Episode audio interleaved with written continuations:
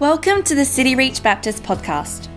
If you would like more information about the life of our church, please go to our website at cityreach.com.au or like us on Facebook. We hope you enjoy this message. Open up your Bibles to the book of Acts tonight, Acts chapter 1. You know, have you ever thought about how amazing it is that when you put a key into the ignition in the ignition of the car and turn it on? You know, typically it's a three-step process. When you first put the key into the ignition, it's in the off position. Nothing is happening. The car is stationary and you are not going anywhere. Then once when you turn the key once, you turn the key and now the battery is turned on and all the accessories in your car come on. The air conditioning, if it's on, it blows out at you and, the, and you can use the radio. But still, there's no power in the engine and the car's not moving anywhere. And then you turn it twice and you turn it start and you start the car and that battery power now connects to the spark plugs and the engine ticks over. And so you can now go somewhere. Well, as I thought about this, I thought, what is it that ignites the missional engine of the church and gets her moving forward on mission? You see, for some churches, it's like the key is in the ignition, but it's still in the off position. And they're not connected to the life. The church at Sardis was like this in the book of Revelation. She had a reputation of being alive, yet Jesus said, You are dead. You have all the machinery of the church, but there's no life in the church.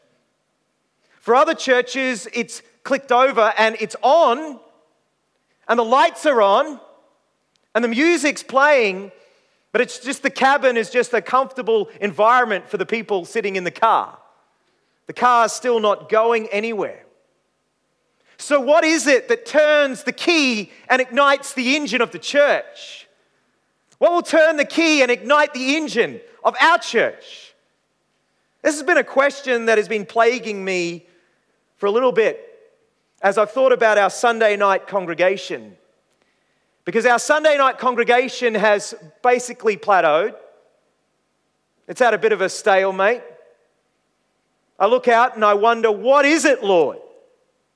What is going to turn that ignition and ignite this congregation? What is it, Lord, that is going to change things so that this congregation will move forward into the mission that God has for it? Well, as Pastor Graham spoke before, the church in the book of Acts is the place to look. Because if there was ever a church that was ignited for the mission of God, it was the church in the book of Acts. The beginning, you have 120 people meeting in an upper room, but by the end of the book of Acts, they say these people have turned the world upside down with their preaching.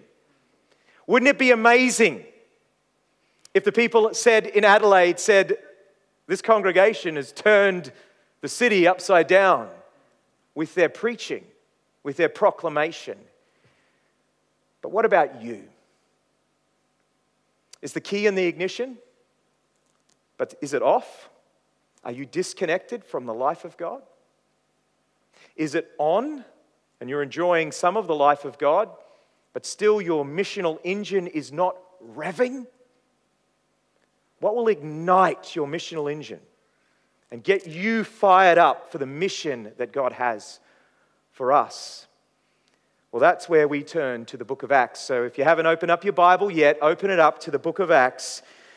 And we're going to get started tonight in a new series on the book of Acts. And as we open up to the book of Acts, and as we start a new series, when we start to study a new book of the Bible, it's always important to ask the introductory questions like who is the author, who is the intended readers, and what is the message of the book?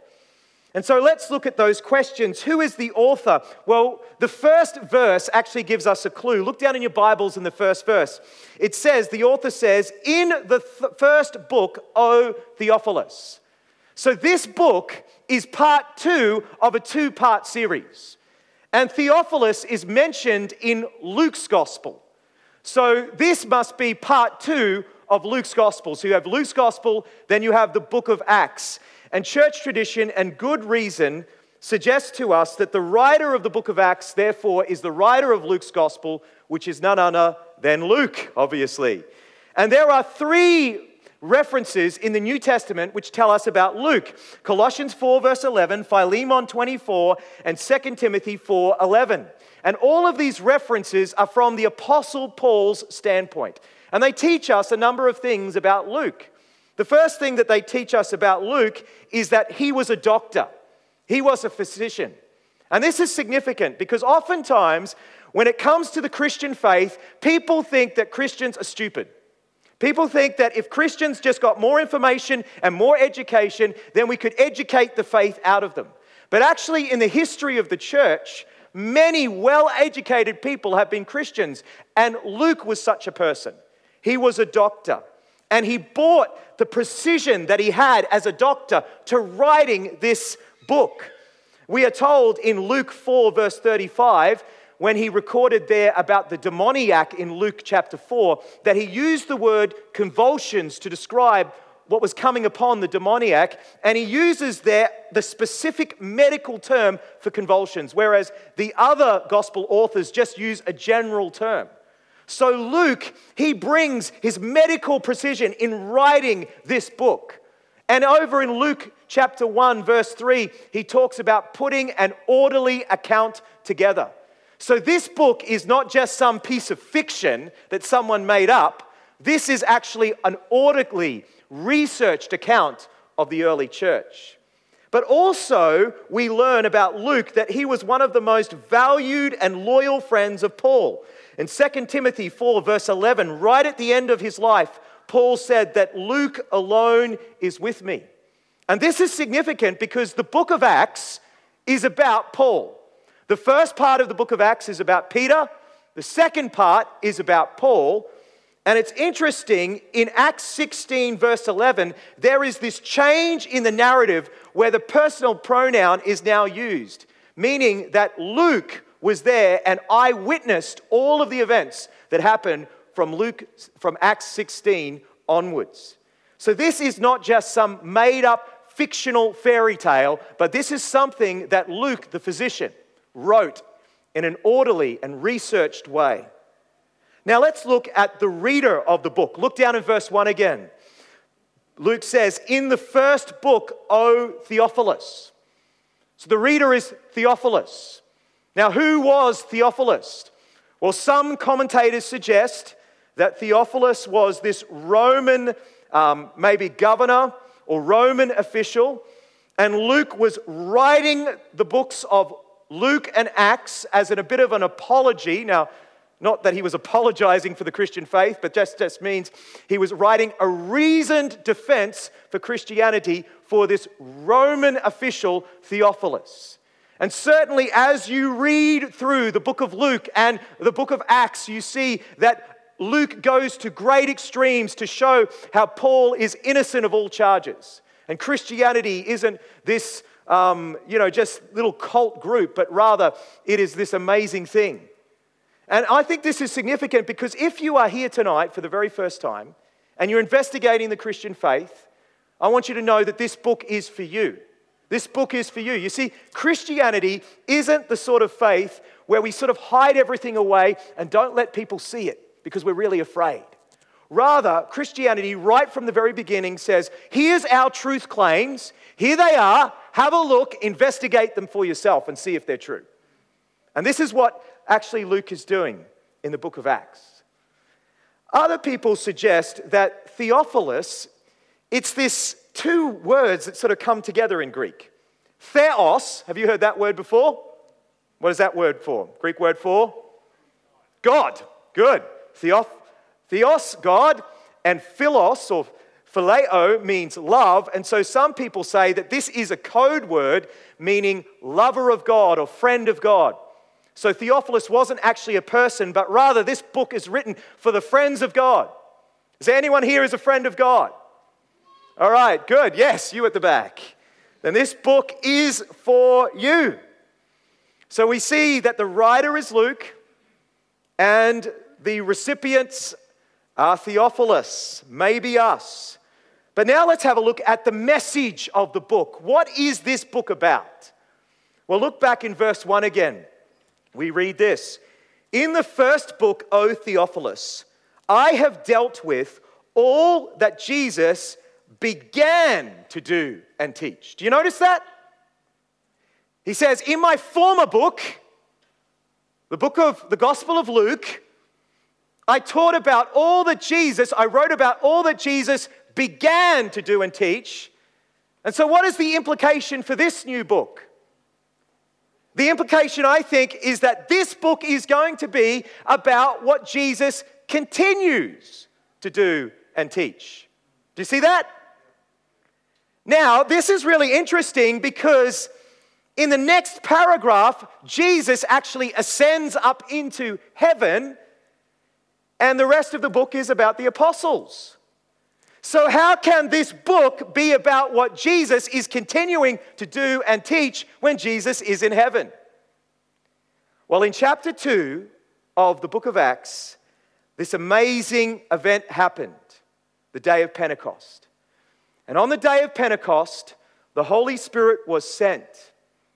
And two things happened people were indwelt by the Spirit, and Jesus received a new body, the church.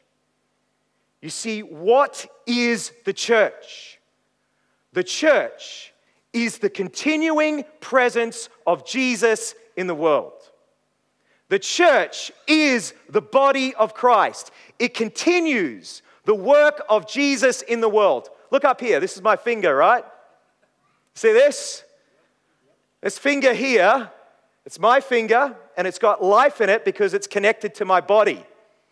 Because my finger is connected to my body, my life flows through my finger, and so it has life in it.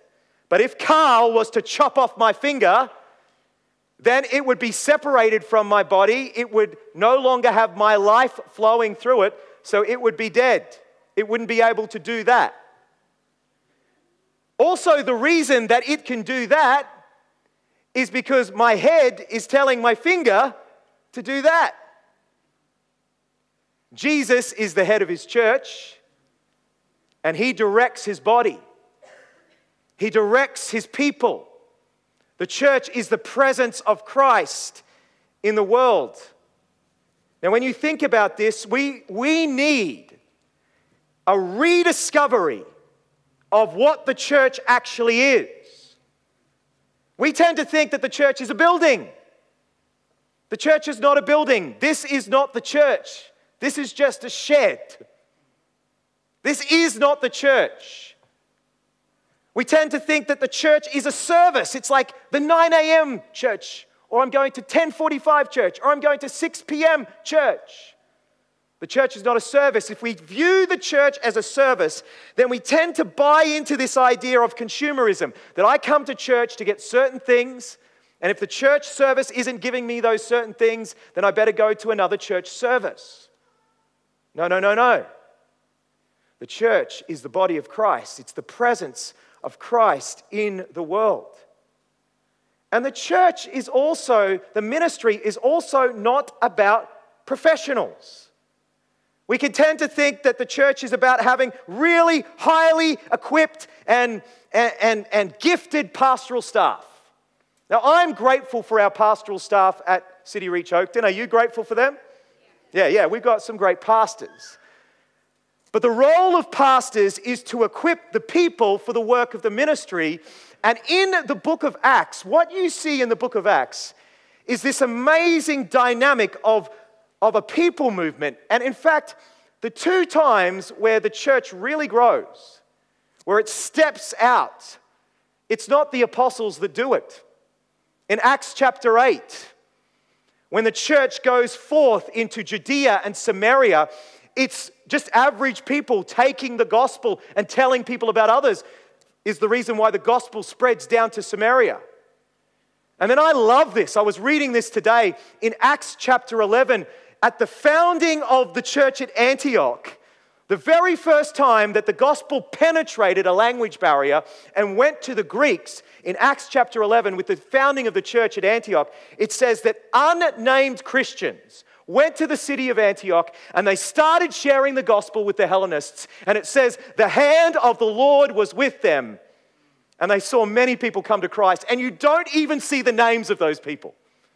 The church at Antioch, this amazing church that then becomes the sending church for the rest of the book, was founded by unnamed people who just took the gospel with them. There's a strategy for church planting. You go up to Golden Grove, you take the gospel with you. There's so many people who come to Christ. We say, okay, we better send you a pastor. That's a strategy for church planting. You see, the church is a dynamic people movement indwelt by the Spirit, taking the gospel forward. And you have these amazing summary statements in the book of Acts about the spread of the gospel. Acts 6, verse 7, the word of God spread. Acts 9, verse 31, meanwhile, the church throughout Judea, Galilee, uh, Galilee and Samaria had peace and was built up, living in fear of the Lord and in the comfort of the Holy Spirit. It increased in numbers. Acts 12, verse 24, the word of God continued to advance. Acts 16, verse 5, so the churches were strengthened in faith and increased in numbers daily. Acts 19, verse 20, so the word of the Lord grew mighty and prevailed. In the book of Acts, it's not so much about the growth of the church, it's about the growth of the gospel. That the gospel is going forward in the world and prevailing throughout the world through people indwelt by the Spirit, taking the message forward. See, the church does have organizational elements. And we'll read about these in the book of Acts. Acts 6, they appointed deacons. Acts 14, the Apostle Paul appointed elders for the churches. But primarily, the church is a people movement, indwelt by the Spirit, taking the gospel everywhere they go. Now, it's interesting. When you read modern biographies of successful church pastors and you read how their churches grow, you, you read these, like, have you ever read biographies of successful pastors? Maybe you don't do that. Maybe that's just pastors who do that. Probably. But when you read their biographies and you read about how they, they, they, always, they always put it down to some method. You know, you go, if you get small groups, if you get small groups happening in the church, then the church will grow. If you have the latest and greatest lights and lasers, wow, then the church will grow. Now, I'm not saying you can't learn things from other people, but actually, when you read the book of Acts, it is surprising what you find. You find things happening that the Holy Spirit does that can't be explained by natural causes. How can you explain tongues of fire coming and resting on people's heads? It's something you can't do, something I can't do. Acts chapter 9, God converts the biggest persecutor of the church, the Apostle Paul, and changes him into the greatest missionary that's ever lived. Can you do that? I can't do that. You see, the book of Acts puts us in this position where we have to get down on our knees and say, God, we need you to work in remarkable and extraordinary ways. While we be faithful, we need you to work. Now, Acts 1:8 has often been pointed out to be the structure of the book of Acts. Jesus said, But you will receive power when the Holy Spirit has come upon you, and you will be my witnesses in Jerusalem, Judea, and Samaria, and to the ends of the earth. And so you see in the book of Acts this structure. The gospel first goes to Jerusalem. Then it goes to Judea and Samaria. And then it goes out to the ends of the earth. And at the end of the book of Acts, you see that, that the book of Acts finishes in Acts 28 with Paul in prison in Rome. It's really fascinating. It ends really abruptly with Paul in Rome. And you're reading it and you're like, where's the rest of the story? Why does it end like that? Some people have said, well, that's where Luke was up to. He didn't know anything more. So he didn't have anything more to write. But I actually think that what Luke is doing is he's using this very powerfully and he's saying, he's trying to invite us all into Acts 29. He's trying to invite us into this movement, this movement of God's Spirit, where we take the gospel to the ends of the earth. Will you step up? And will you take the gospel everywhere you go?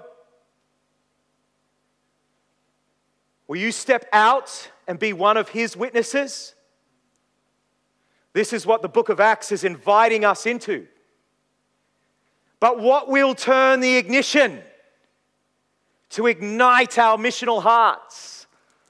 Well, there are two themes that actually run through this book. Two themes, very powerful themes, all right?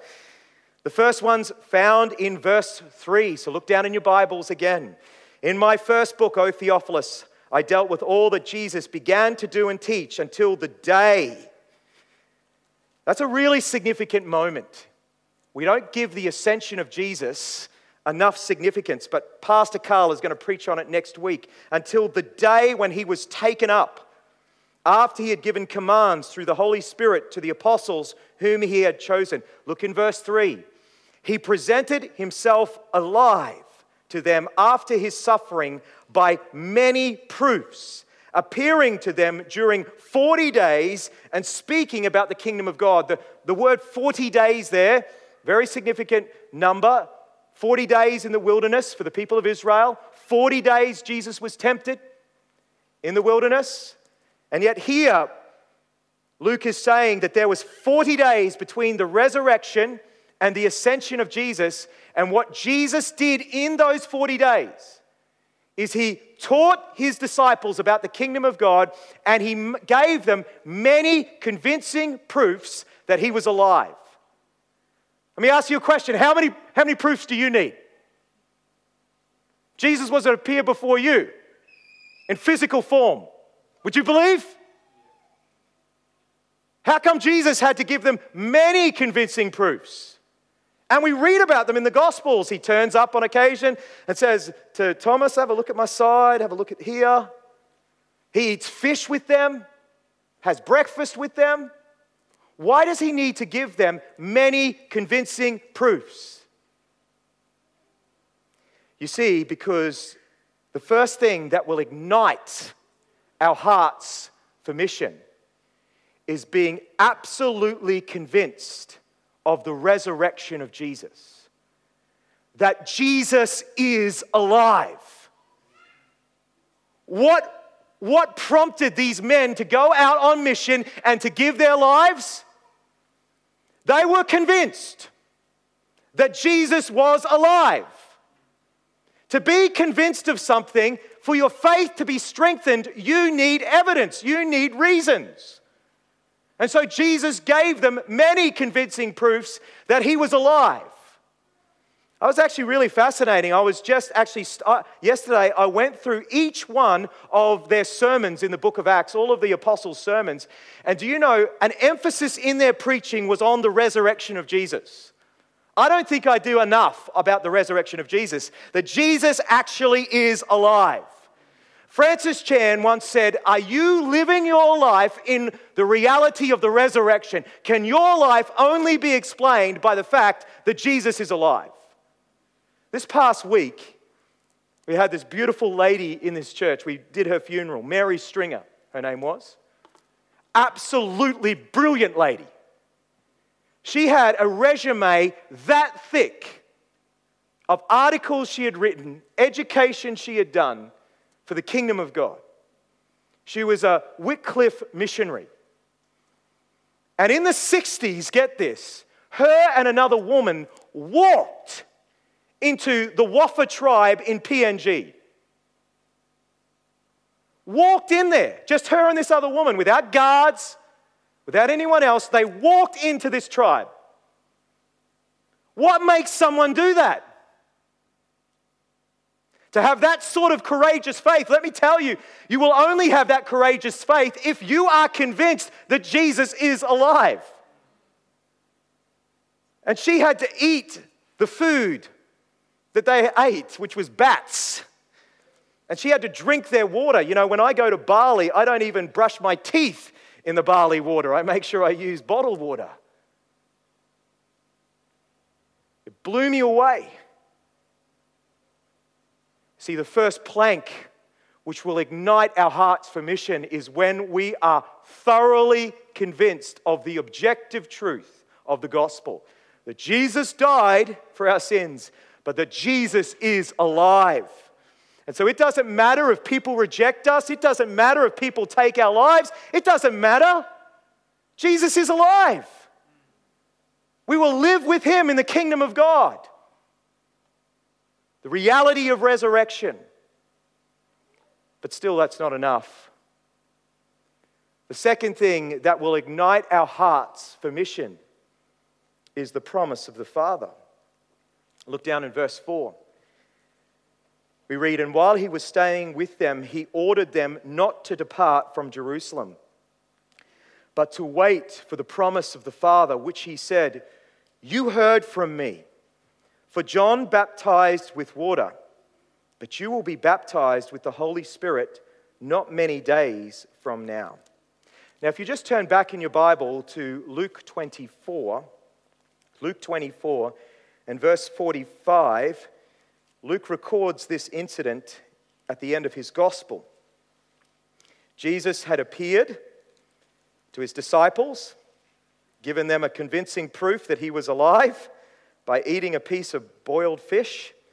And then in verse 45, it says, Then he opened their minds to understand the scriptures. And he said to them, Thus it is written that the Christ should suffer and on the third day rise from the dead, and that repentance for the forgiveness of sins should be proclaimed in his name to all the nations, beginning from Jerusalem. You are witnesses of these things. And behold, I'm sending the promise of my Father upon you. But stay in the city until you are clothed with power from on high. Why did they need this power from on high? Well, it's because at the crucifixion of Jesus, they were afraid. Even though Peter boldly said, Jesus, though all others may deny you, I never will, Jesus said to him, Before the rooster crows, you will deny knowing me three times.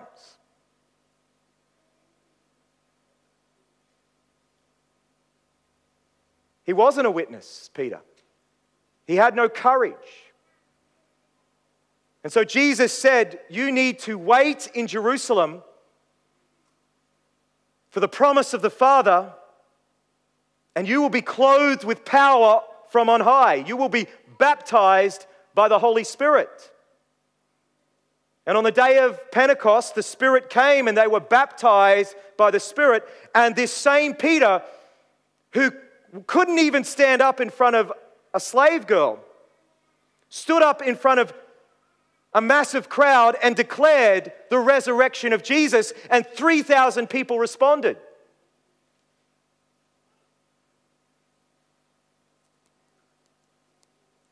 You see, it's not enough just to be convinced of the reality of the resurrection. You need the power from God. Now, our Pentecostal brothers would read this verse here, the baptism with the Holy Spirit, and they would believe that what this is setting up is a two staged experience. That you come to Jesus, and then you wait, or you tarry, and then later on, you receive a second blessing, the baptism of the Holy Spirit, as evidenced by speaking in tongues, and you're clothed with power from on high. But I would say that when you look at the rest of the New Testament, you find that Paul uses almost the exact same phrase in verse 5 in Greek over in 1 Corinthians chapter 12, and he talks about us being baptized by the Spirit into one body, the church. So I don't think that their system is right. I think that what the scriptures teach is that when you receive Christ, you receive the baptism of the Holy Spirit, you are immersed with the Spirit. But yet, even though these believers were baptized in the Holy Spirit on the day of Pentecost, later on they would still experience the filling of the Spirit. They would need to be refilled so that they could stand boldly for Christ as his witnesses.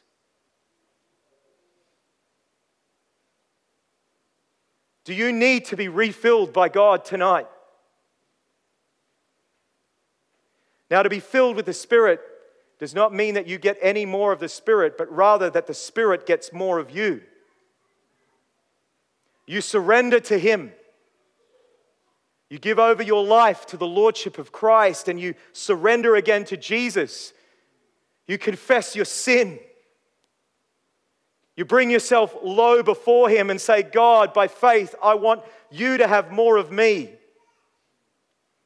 In the words of Romans 12, verse 1, I offer myself to you as a living sacrifice. Fill me with your presence, Lord God. About a month ago, we had at City Reach a gathering of all of our City Reach staff, and Pastor Andrew was leading us in prayer through the churches, through the letters to the churches of Revelation. And as we were praying through and using those letters of Jesus to the churches, God spoke personally to me that I had left my first love. And God spoke personally to me that I was like the church at Sardis. I had a reputation of being alive, and yet I was on the verge of death. And I, I wept, and I don't know whether the other staff heard me, but I wept with one of those deep, deep weeping, you know, that just comes out of you, that just a deep grief. Maybe what this congregation needs is that sort of thing. Is a deep turning back to Jesus. Because we'll never be able to do the work of Jesus without the power of Jesus. Jesus actually said, Without me, you can do nothing. Nothing. If we lose connection to the head, then we'll have no strength for ministry and for what God is calling us to.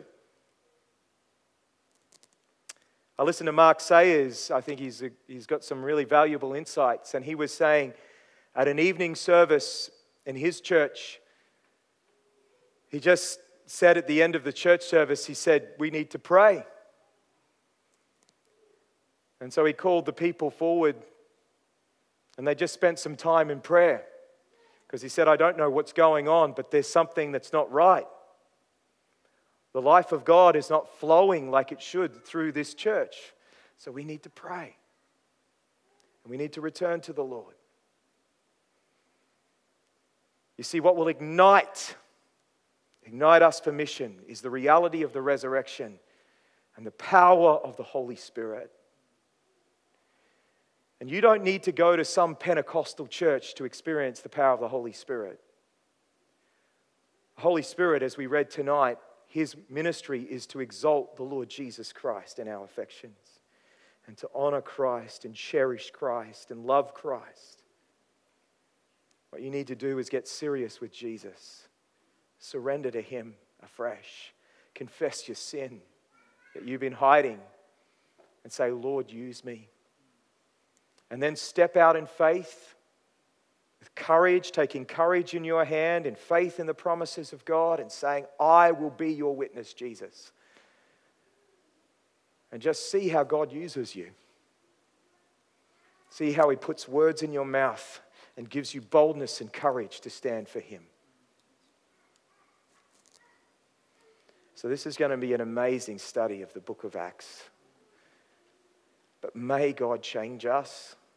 And revive us so that we can be a revived people, so we can reach out to others with a revived heart.